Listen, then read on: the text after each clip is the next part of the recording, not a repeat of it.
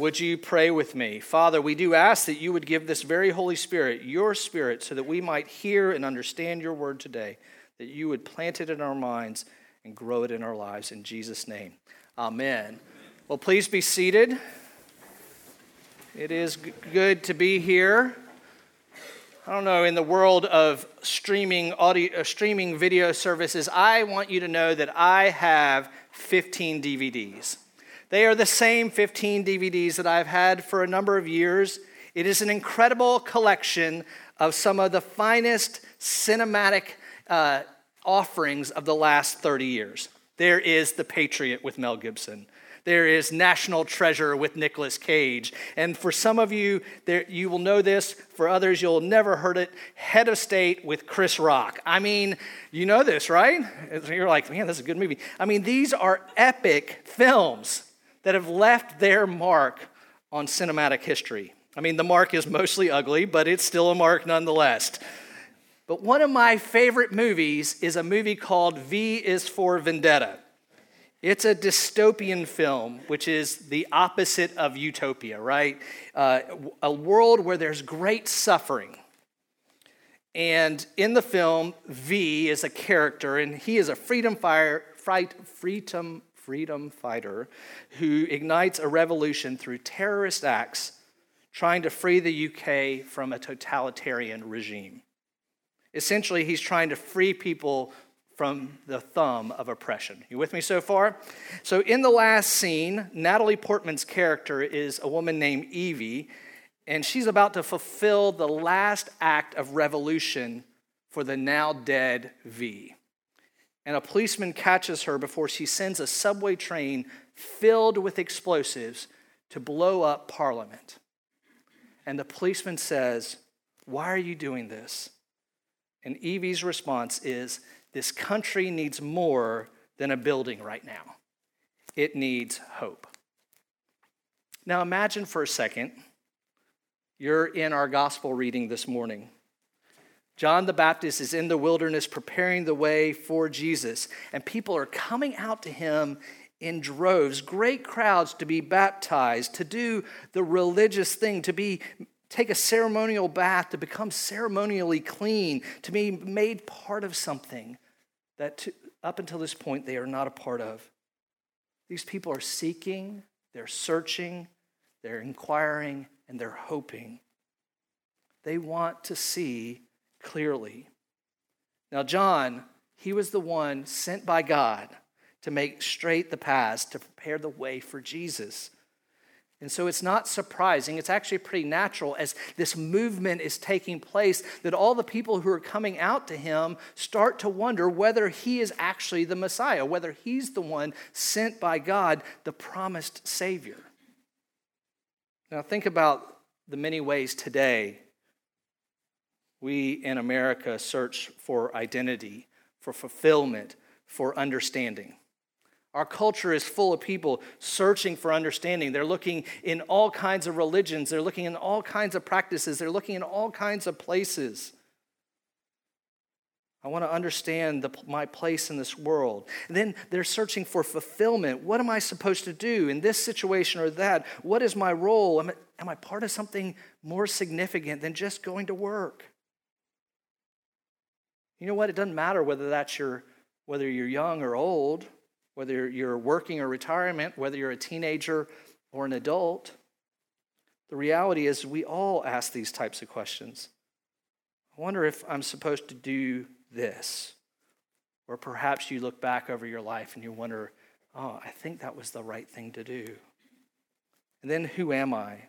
Just think about all of our different identities positive and negative ones, all the ones throughout your life. Perhaps you had a single identity and now you have a married one. You have a professional identity, the things you do for work. Maybe you've had a dozen different professional identities. I don't know. Or perhaps uh, you have a damaged identity, one that's hurt by somebody that you love or should have loved you. See, following Jesus is about finding true identity. True peace, true joy, true hope come when you find Jesus. seeing him clearly and finding your clear identity in him. To adapt Evey's last statement in the movie, you need more than a wavering identity. You need more than moving from one thing to the next. You need hope. You need Jesus. And that is, in a sense, what John says to us this morning. Says to those who are coming out to him seeking the Messiah. And our passage begins, it's printed there in your bulletin if you want to follow along, with people. They're hungry for transformation, they're hungry for hope, and they come out seeking John. And having heard him, they've asked this question Man, are you the guy? Are you the one? Are you the Messiah? And John's response to them will unambiguously point them away from him and only towards Jesus, and at the same time teach us a fundamental principle of the Bible. You ready? So, John is going to point us away from John towards Jesus, and it's going to teach us one very important principle that I want you to hear this morning. So, we're going to concentrate on verse 16. So, John answered them all, saying, I baptize you with water. But he who is mightier than I is coming, the strap of whose sandals I'm not worthy to untie. He will baptize you with the Holy Spirit and fire. So, the first thing John does this morning is point away from himself. The Messiah is coming, which necessarily means it's not me. He is mightier than I, so mighty that I'm not worthy to untie his sandals. Now, think about what he's saying. Incredible things are happening. John is a prophet. People are coming out. It looks like he's the man. People are being baptized right and left. He's teaching people, and he says this I'm not the one. And I'm not, not only am I not the one, but I'm not even worthy to untie the sandals of the one who's coming, of the Messiah, of Jesus. Let that sink in. He's not worthy. I'm not worthy. But the truth of the gospel is that not only is John not worthy, but neither are we. None of us are. Now, this makes some logical sense, right? If John the Baptist, who's done all of these things, isn't worthy, then none of us really can be. And Jesus will, in fact, later in Luke, in chapter 7, he's going to say that about John. He says, I tell you that among those born of women, none is greater than John. Not a single person in history, Jesus says, is greater than John the Baptist. Yet, Jesus, he is so superior to John that even his finest qualities, even being the best human being by Jesus' estimation, none of these will make him worthy to even untie the sandals of Jesus' shoes, untie the straps of Jesus' shoes. And to illustrate this, he, he gives us one image of a slave. See, first century slaves, uh, house, uh, household slave, would have many tasks. But one of the least liked, not surprising, was that of removing the dirty sandals from the dirty feet of his master. He uses, John uses this image to make and highlight this point. And it is the foundational principle for seeing Jesus clearly and for seeing ourselves clearly. And one that we all have to reconcile in order to understand who Jesus is and what he offers and to apply the grace of God fully. John uses the image of slave and unworthiness to highlight the gulf between humans and God, between you and God. Even great people, the greatest people by human standards, aren't worthy in light of Jesus. They aren't worthy. Why? Because every one of our best efforts falls short. Every part of us is tainted in some way by sin. They're not good enough to meet the perfection that God demands. Whatever identity you long for, for, whatever person or possession or performance you think you will fulfill you, whatever intellectual pursuit of understanding you seek, all of these, each one of these will be empty without Christ. Anything apart from the true and perfect relationship with God is, in fact, empty. Now, you might be thinking now, this is terrible news, Trevor. This is absolutely awful. You mean all of these things that make up my identity fall short? And the answer is yes. You mean even though I have all these things and all these things and all this status, it's going to leave me empty? Yes. I'm not good. You are not good, friends. Apart from having Jesus, all of that is true. And that would be terrible news if this were the whole story. But it's not. Why? Because Jesus actually comes. Jesus comes for you. He will live a life just like us, a human life. Our gospel writer Luke will tell us by the end of the story this morning that Jesus comes and he's baptized by John just like everybody else, just to show his unity with human beings. But in his baptism, something happens that shows you that he's not like everybody else. After he's baptized, he comes up out of the water, right? And the heavens open up, and a dove descends, descends on him in bodily form, and a voice comes from heaven that says, This is my son, my beloved son, with whom I am well pleased. And that's the difference, friends. No wonder John says, I'm not worthy.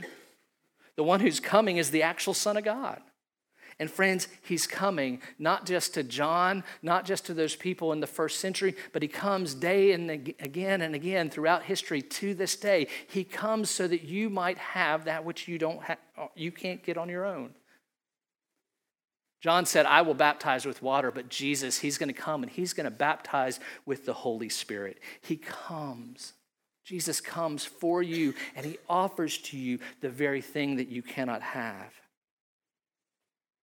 the very Spirit of God, He offers to you to live in you, to live with you. And friends, that is absolutely good news. John's saying, all those things you're hoping in, all those things you're hoping for, all those things are empty, but I will give you something that won't be empty. I will give you my spirit. I will restore your relationship with God the Father. Every human being, every heart that has ever lived has been, whether they know it or not, longing for this reality, longing for this restoration. And friends, you can have it. You can have Jesus today.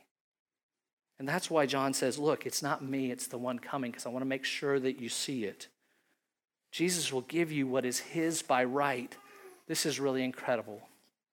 He will give you what is his by right so that if you are in Christ, hear this, if you believe in Jesus, if you have trusted in him and following him as your Lord and Savior, he will give you himself. So that when the Father looks at you, he's going to see Jesus. And when he sees Jesus over you, he's going to say, Look, David, look, Eric, look, Tom, you are my son. He'll say, Look, Jenna, look, Kimberly, look, Carol, you are my daughter. You can insert your name in that sentence, and God will say, if you are in Christ, you are my child, and I am well pleased with you. Why? Because Jesus covers you. Because Jesus offers you something that nobody else offers you. He offers you His Spirit. Friends, this entire year, we're going to be looking at seeing Jesus clearly in 2020. So, this morning, to see Him clearly, and to this year, to look at Jesus through the Gospel of Luke, you'll need to do, keep three things in mind. The first one is this you're not worthy. You, we just cannot see the grace of God fully, what He offers, without acknowledging that He offers us something that we don't have. This is really hard for Americans. This is really hard for us. It's a humbling proposition. And it will continue to be humbling as we follow Jesus. It'll get easier, particularly as you try to root out sin in your life. And I'm, having an I'm not worthy mindset will help you to not respond defensively when the Holy Spirit and Word of God come to refine you. The second thing, uh, next to you're not worthy, is that relationship is what it's all about. And Jesus comes to give you this relationship. No other pursuit that you have no other, mind, no other worldview will actually, uh, will actually restore this relationship. So, in the words of Evey Hammond, you need more than a building or an idol or more than a stronger self esteem. You need real hope. You need Jesus. That's the identity that we have. That's the offer that we have. He gives us His Holy Spirit. So, first, have a, I'm not worthy mindset. Second, recognize that relationship is what Jesus comes to restore. And third, look for it to be transformative. See, our identity at Holy Cross is as Jesus' disciples. And we define that. You've heard this over and over and over again. A disciple is someone who follows Jesus, is formed by Jesus. That means we're transformed by him. Don't smile at me, Melissa. She's looking at me. She's saying it with me. You can smile at me, it's great. Um, we just say this all the time. What is a disciple? A disciple is someone who follows Jesus, who is formed by Jesus. That means that he, as we follow him, he's actually transforming our lives so that what I looked like this morning, I might not look like tomorrow morning. Life in Christ is about transformation. And then, third, as we are transformed, as we follow, as we're transformed, we begin and we continue to fulfill his mission. That means that we actually go out and love our neighbors. We actually go and invite them in. We tell them about the good grace of God, and we even show them the love of God. We proclaim the gospel both in action and in word. That's what life in Christ is like. It is transformative. Friends, this is good news. This is great news that when we realize that we're not worthy, but God sends the one who is worthy, He sends Him to give us life. Jesus will transform you from this place of unworthiness, and He'll clothe you as a son and daughter in the house of God. You'll be brought into His kingdom, and he, He's going to continue to transform you into His likeness day by day. And that is our prayer. Recognizing in humility our unworthiness, we will take Christ's worthiness and make it a part of our life. Let us pray. Father, I do thank you for John's words to us today. I thank you that he doesn't seek glory for himself, but instead points to the one who gives life. And Father, I pray that we would not seek glory in our own ability, but recognizing our sinfulness, come to you and find your glory and your worthiness clothing us through your Son, Jesus. And I pray that you'd give us your spirit to see the ways that you're transforming us in our life day by day and making us more fully your disciples. In Jesus' name we pray. Amen.